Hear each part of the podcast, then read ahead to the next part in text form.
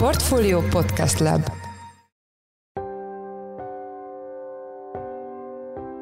Sziasztok! Ez a Checklist a Portfólió munkanapokon megjelenő podcastje június 1-én szerdán.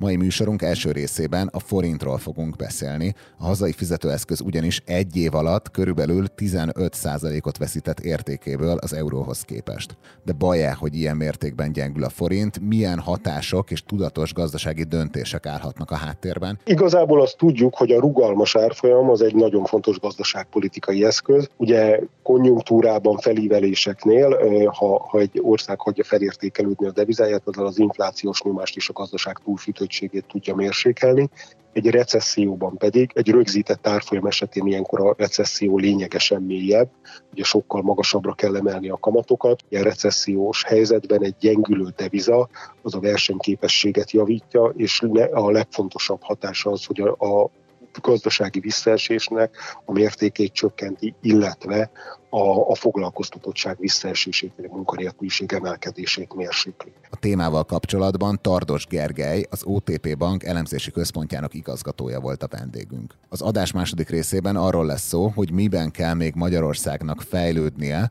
hogy valóban készpénzmentes országá váljon, és hol tartunk ebben a folyamatban. Az adás vendége volt a kérdéskörrel kapcsolatban Őjus Endre, a Mastercard Magyarországért felelős vezetője. Én Forrás Dávid vagyok, a Portfolio Podcast Lab szerkesztő szerkesztője, ez pedig a Checklist, a Portfólió munkanapokon megjelenő podcastje június 1-én szerdán.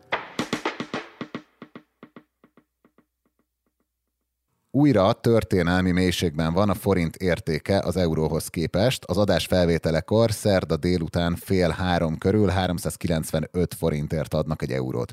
Összehasonlításképpen tavaly, azaz 2021. június 1-én az átváltási arány 346 forint volt, egy év alatt tehát a tavalyi bázist használva közel 15%-ot gyengült a magyar fizetőeszköz az euróhoz képest. De baj hogy ilyen mértékben csökken a forint értéke, milyen hatások és tudatos gazdaság gazdasági megfontolások állhatnak a háttérben, és hogyan lehet, vagy egyáltalán kell-e a gyengülés ellen magánszemélyként védekezni. A témával kapcsolatban itt van velem telefonon Tardos Gergely, az OTP Bank elemzési központjának igazgatója. Szia Gergő, üdvözöllek a checklistben. Szia, üdvözlöm a hallgatókat. Ahogy a bevezetőben is említettem, egy év alatt 15%-ot gyengült a forint az euróhoz képest. Milyen folyamatok vezettek ide? Tehát alapvetően elég sok minden van, ami hát igazából a forint ellen szól, tehát úgy is mondhatjuk, hogy nagyon erős az ellenszél. Ugye alapvetően az egyik nagyon fontos probléma szerintem az, az ugye, hogy a magyar gazdaságnak nagyon kedvezőtlen ez a jelentős energiáremelkedés, hogy a Magyarország viszonylag kevés energiát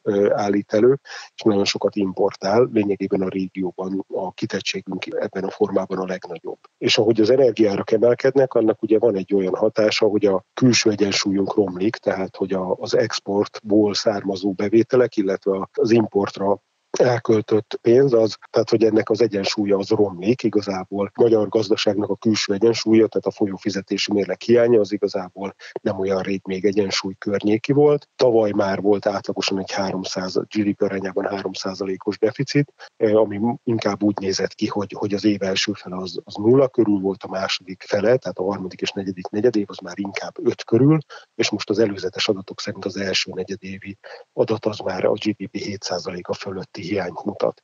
És ez ugye azt jelenti, hogy mondjuk a, hát ha nagyon leegyszerűsítem, akkor ugye az exportból származó eurót azt leváltjuk forintra, az importból arra kifizetett eurót meg meg kell venni, és ez ugye a devizapiacon egy folyamatos forint többlet kínálatot jelent. Ráadásul Ugye maga a folyó mérleg növekvő hiánya az egy, az egy kockázati tényező, tehát a, a, nyilván a külföldiek ezt látják, és a forint vásárlási kedvet ez mérsékli. Úgyhogy azt gondolom, hogy ez az egyik fontos tényező, és igazából az a helyzet, hogy így, így ez, a, a, ez, amit úgy hívunk, hogy csere arányromlás, ez, ez, ez ugye azt is jelenti, hogy a forintnak ki lehet számolni azt, hogy nagyjából milyen ö, árfolyam kell ahhoz, hogy mondjuk ezt a folyófizetési mérleg hiányt, ezt, ezt előre tekintve mér mérsékelje és visszaterelje egy, egy mondjuk hát így, így a befektetők által elfogadható szintre. És ugye ez, ez azt jelenti, hogy igazából a forintnak az egyensúlyi árfolyama is sokat gyengült, köszönhetően ennek a, az energia emelkedésnek, tehát igazából egy évvel korábbi energia mixel még azt is mondhattuk, hogy valahol 3-30 környékén van a forint egyensúlyi árfolyama,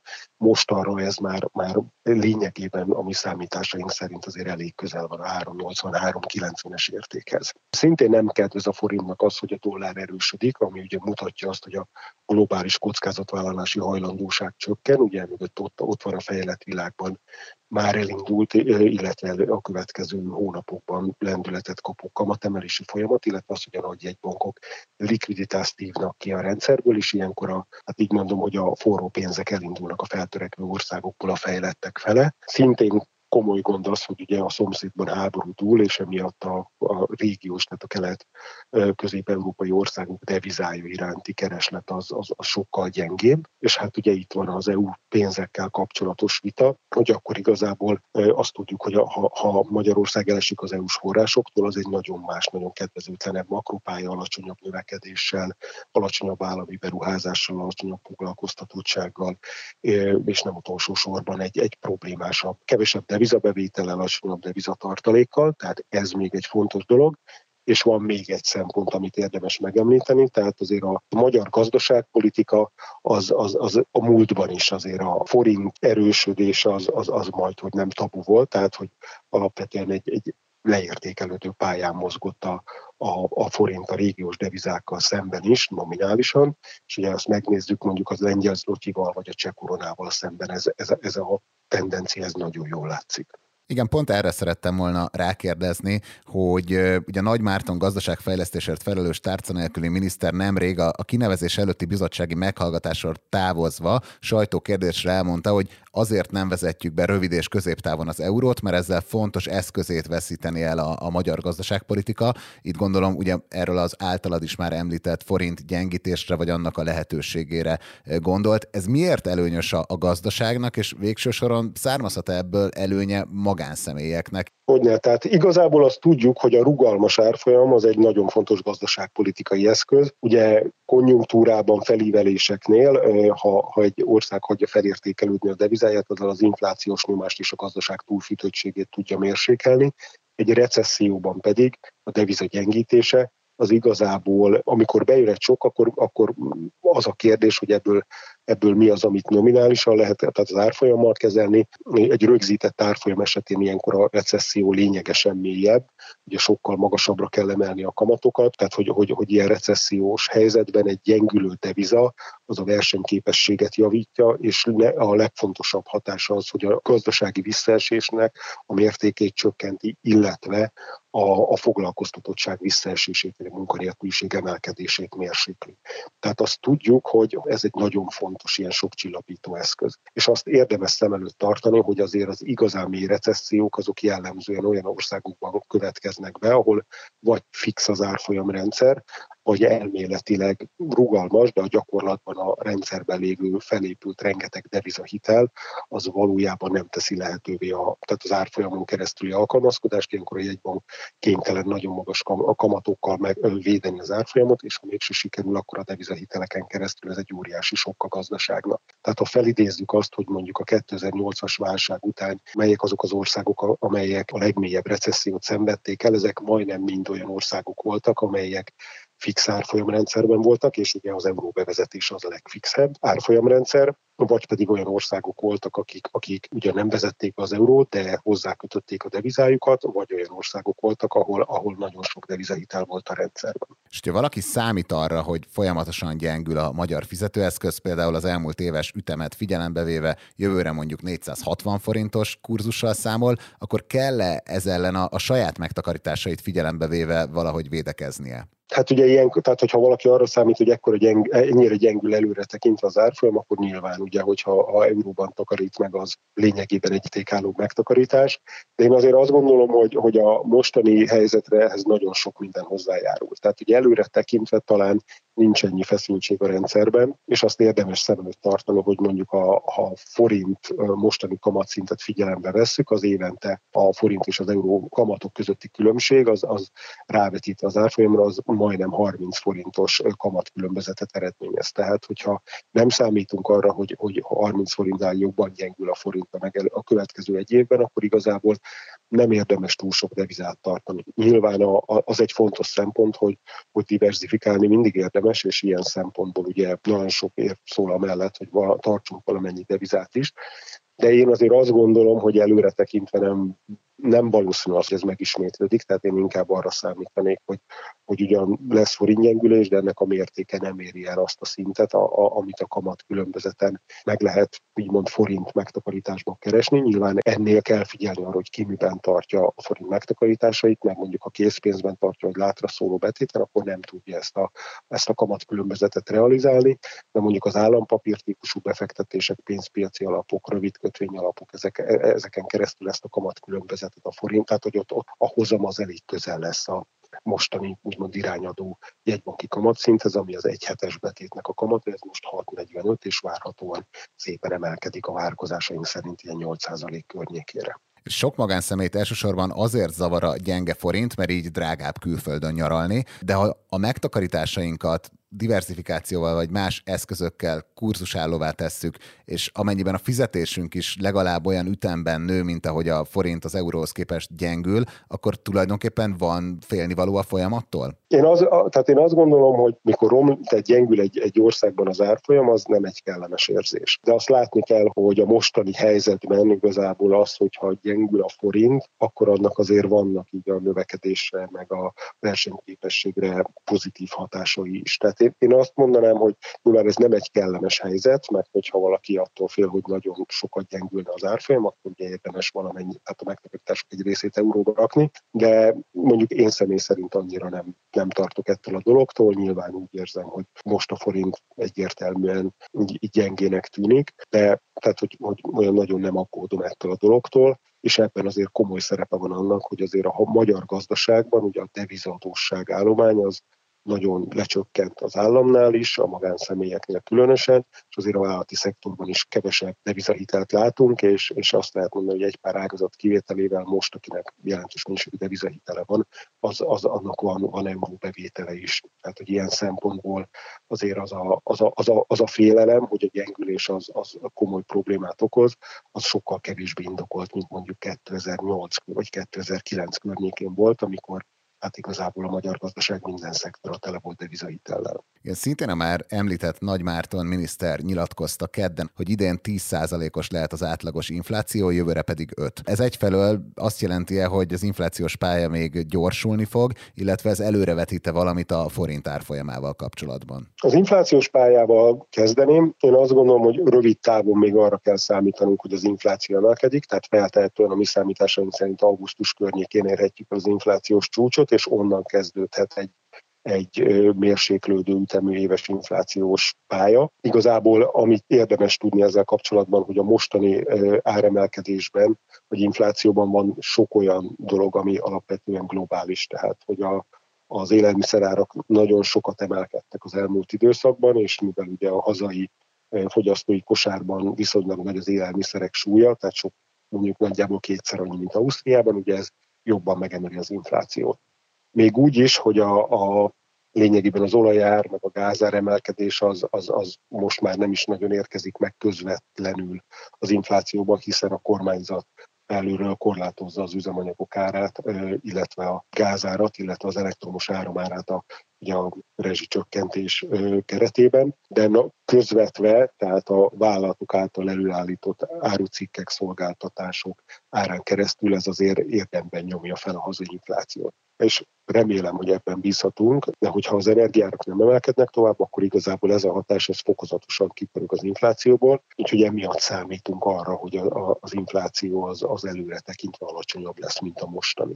És hát ugye a forint árfolyamával kapcsolatban azt gondolom, hogy azért a, az inflációs különbözet az egyelőre Európában is elég magas az infláció, nem sokkal alacsonyabb egyébként, mint Magyarországon, tehát ebből nem kellene feltétlenül annak következnie, hogy a, a forint tovább gyengül.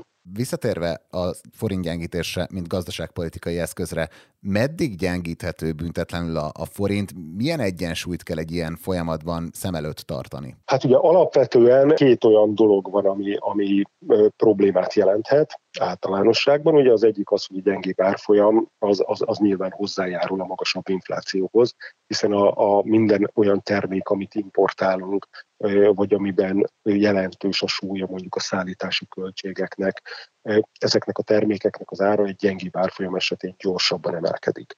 Hát nyilván, hogy egy bank, aki, akinek az a fő feladata, hogy az inflációt próbálja visszatelelni a 3%-os cél irányába, neki igazából a gyenge forint az, az most egy elég nagy fejfájás.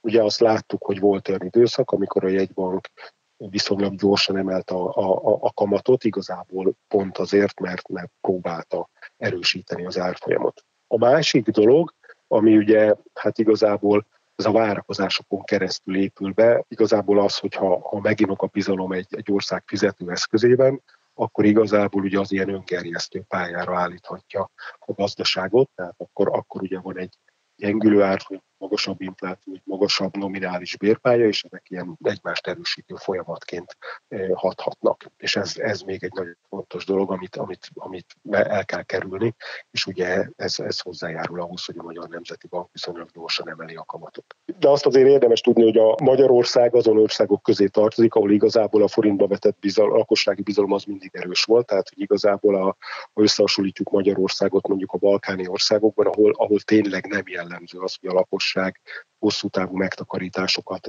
saját devizában tartana, hanem a bizalom nagyon alacsony, és emiatt igazából mindenki euróban igyekszik megtakarítani. Ez nem volt jellemző Magyarországon, és a bizalom a forintban akkor is sokkal erősebb volt, amikor, amikor a magyar gazdaság a jelenleginél lényegesen nagyobb problémákkal szembesült, lényegesen komolyabb költségvetési problémák voltak, illetve, illetve sokkal nagyobb volt a külső sok, tehát én azért azt gondolom, hogy, hogy ez az utóbbi folyamat ennek, ez, tehát ez, ez, ez nem túl valószínű Magyarországon. Köszönjük szépen! Az elmúlt percekben Tardos Gergely, az OTP Bank elemzési központjának igazgatója volt a checklist vendége. Köszönjük szépen, hogy a rendelkezésünkre álltál. Mindenkinek szép napot kívánok!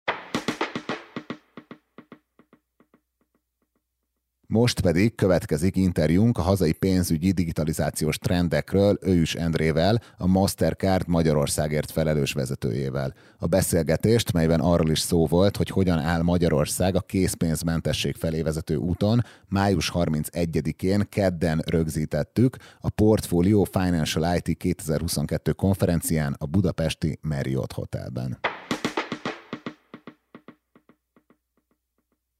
Tehát itt vagyunk a Financial IT konferencián. Ő is Endre, a Mastercard Magyarországért felelős vezetője a vendégünk. Üdvözlöm a checklistben. Sziasztok! Első kérdésem, hogy ugye teljesen már szinte készpénzmentes Magyarország, mindenkinél van bankkártya, de milyen technológiák jöhetnek a jövőben, ami még gördülékenyebbé teheti az elektronikus fizetést Magyarországon? Az ettől még egy kicsit messze vagyunk, hogy teljesen készpénzmentesek lennénk, tehát hogyha egy kicsit északabbra nézzünk, akkor el lehet mondani, hogy már készpénzmentesek igazából a társadalmak, azért nálunk ez még igen, igen messze van. Tehát jó úton haladunk, szépen nőnek a digitális tranzakcióknak a számai. Én azt szoktam erre mondani, hogy az infrastruktúra kapcsán legyen szó kártyáról, legyen szó azonnali fizetésről készen vagyunk. Bevezettünk tavaly egy, egy digitális fizetési indexet először Magyarországon, tavaly, Idén most már hét országban készül el, jövőre még több országban, ami kimondottan csak a digitális fizetésről szól, és csak az infrastruktúráját, utána a használatot, illetve a tudásfaktorokat méri külön pilléreken, és abból azt lehet látni, hogy itthon azért az infrastruktúra kiemelkedően magas. Azt, hogy az emberek mit tudnak az egyes lehetőségekről, hogy hogy tudnak ők mondjuk digitálisan fizetni, az már egyen lejjebb van,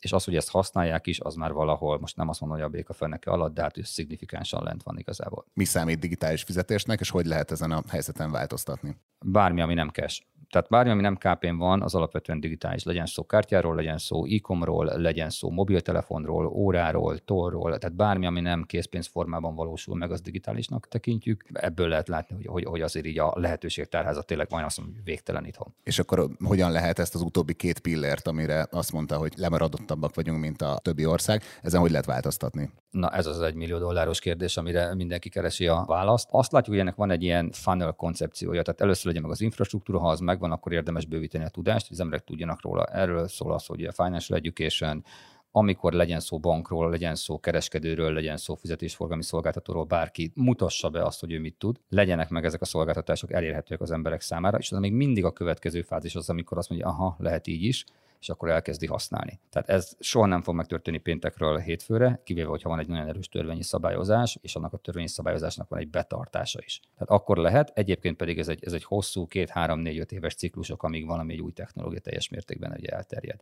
Te elég a mobil fizetésre gondolni, ami ma már teljesen készpénznek lehet venni, hogy van mobil fizetés. Ugye éves szinten körül olyan 200 millió mobillal elkövetett tranzakcióra várunk az idei évben, ami egy elképzelhetetlen volt mondjuk így, így öt évvel ezelőtt. De ez is ennyi ideig tartott, amíg elértünk. És az olyan fejlesztések, amik nagyon vonzónak tűnnek, például mondjuk a biometrikus azonosítás, vagy a teljesen ilyen automatikus, szinte autonóm robotként működő boltok, ezek segítik az elterjedést, vagy ezek inkább ilyen szép dolgok, amiről a média írhat egy-két cikket, és utána haladunk tovább? Nekem ez egy picit olyan, mint a Forma egy. Tehát, hogy, hogy mindig van technológiai fejlesztés, innováció az elején van, és abból ugye ki fognak forni, és így spin olyan dolgok, amik át fognak menni a mindennapi életbe. És ezek a, a, az unattended boltok is ilyenek, ugye ebből is ki fog jönni olyan dolog, hogy hogy lehet a szenzorokat használni, hogy lehet mondjuk beazonosítani valakit, hogy lehet cyber security megoldásokat fejleszteni. Tehát nem feltétlenül fog ezt mondjuk mindenhol elterjedni, de lesznek olyan helyek, például, mit tudom én, üzemanyagtöltő állomásoknál kitűnő történet, ahol ez szinte tényleg kiállt azért, hogy ebből legyen, legyen, legyen egy ilyen technológia mögötte. Most ne arról beszélünk, hogy van-e benzin vagy nincs, hanem hogy ha van, akkor, akkor hogy lehet kifizetni. Hogy az automata tud-e szétválasztani magyar meg külföldi rendszámos autót? Például, tehát én, én, én ezeket a technológiára azt mondom, hogy én nem látok ma már olyan technológiát, ami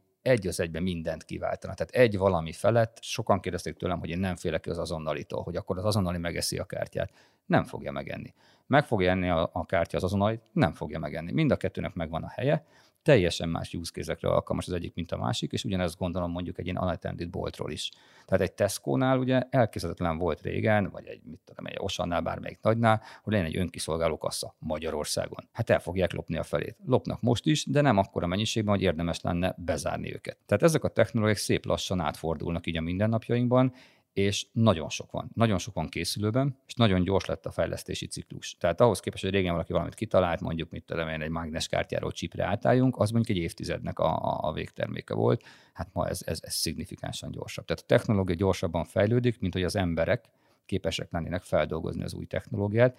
És ezért van az a funnel koncepció, amit mondtam, infrastruktúra hiába van elől, meg kell adni az időt arra, hogy tudjon róla, hogy van, és utána át is vegye a mindennapjaival a használatát. Visszatérve egy pillanatra a fizetési indexre, arról van valamilyen adatuk, hogy minek köszönhető ez a típusú lemaradás, amiről beszélt az előbb? Mihez képest lemaradás? Ez most csak nálunk előre Magyarországon van, most lesz a második éves felmérés, meglátjuk, hogy mi változott. Még ezen a héten fogjuk publikálni, tehát ott fogjuk látni azt, hogy igazából mi az, ami egyik évről a másikra történt rendszerűen. A lemaradás szerintem az, az a nature of the business. Tehát először van infrastruktúra, először van autópályád, és utána fognak rajta menni autók. És amikor mennek rajta autók, akkor lesz rajta kereskedelem. Tehát, hogy az egésznek van egy ilyen természetes felfejlődése. Én ezt látom, annak a tempója nagy kérdés. Nem az, hogy ez van-e, hanem az, hogy ez milyen tempóval fog tudni igazából bepörögni a, a mindennapi használatban utolsó témánk, vagy utolsó kérdésem az az, hogy a Mastercard milyen tervekkel rendelkezik az online részletfizetési megoldások területén. Ugye egy lépten nyomon az interneten most azt látjuk, hogy vedd meg most, és később fizest ki, ez gyakorlatilag azt jelenti, hogy hát nem tudom, feltalálták újra az áruvásárlási hitelt? Szerintem igen. Ugye ez egy másfajta modell. ugye van nehézség az, hogy egy bankoknak mondjuk egy kicsit más szerepe van, más szerepe van egy, egy áruhitelező cégnek, más szerepe van a kereskedőnek, és ezek a szerep újraosztások zajlanak most. Szerintem a bankoknak van lehetősége arra, hogy ebbe továbbra is lényeges szereplőként maradjanak, és nem finanszírozóként, mint aki mondjuk a kereskedőt finanszírozza, hanem mondjuk lakossági finanszírozóként. Nekünk is van termékünk, a bankoknak is van termékük, van olyan termékünk, amit a bankok használnak, ami a részletfizetési termék. Tehát van millió alternatívája, nekem ez egy picit egy csomagolási, és a bevételi torta újraosztása típusú kérdéskör. Hogy ez hogy fog élni, milyen lesz ez az új áruhitel, szerintem ez az új áruhitel. Nem tudom megjósolni azt igazából, hogy ez, ez, ez, ez, ez mekkorára fog pörögni Magyarországon. Szerintem függ a szabályzótól, függ az, hogy a bankok mit látnak benne vagy ellene, és az, hogy a kereskedők tényleg meglátják-e Magyarországon, és azt a lehetőséget, amit mondjuk Amerikában megtaláltak benne. Köszönöm szépen. Az elmúlt percekben Őjus Endre, a Mastercard Magyarországért felelős vezetője volt a vendégünk. Köszönjük, hogy a rendelkezésünkre állt. Köszönöm szépen.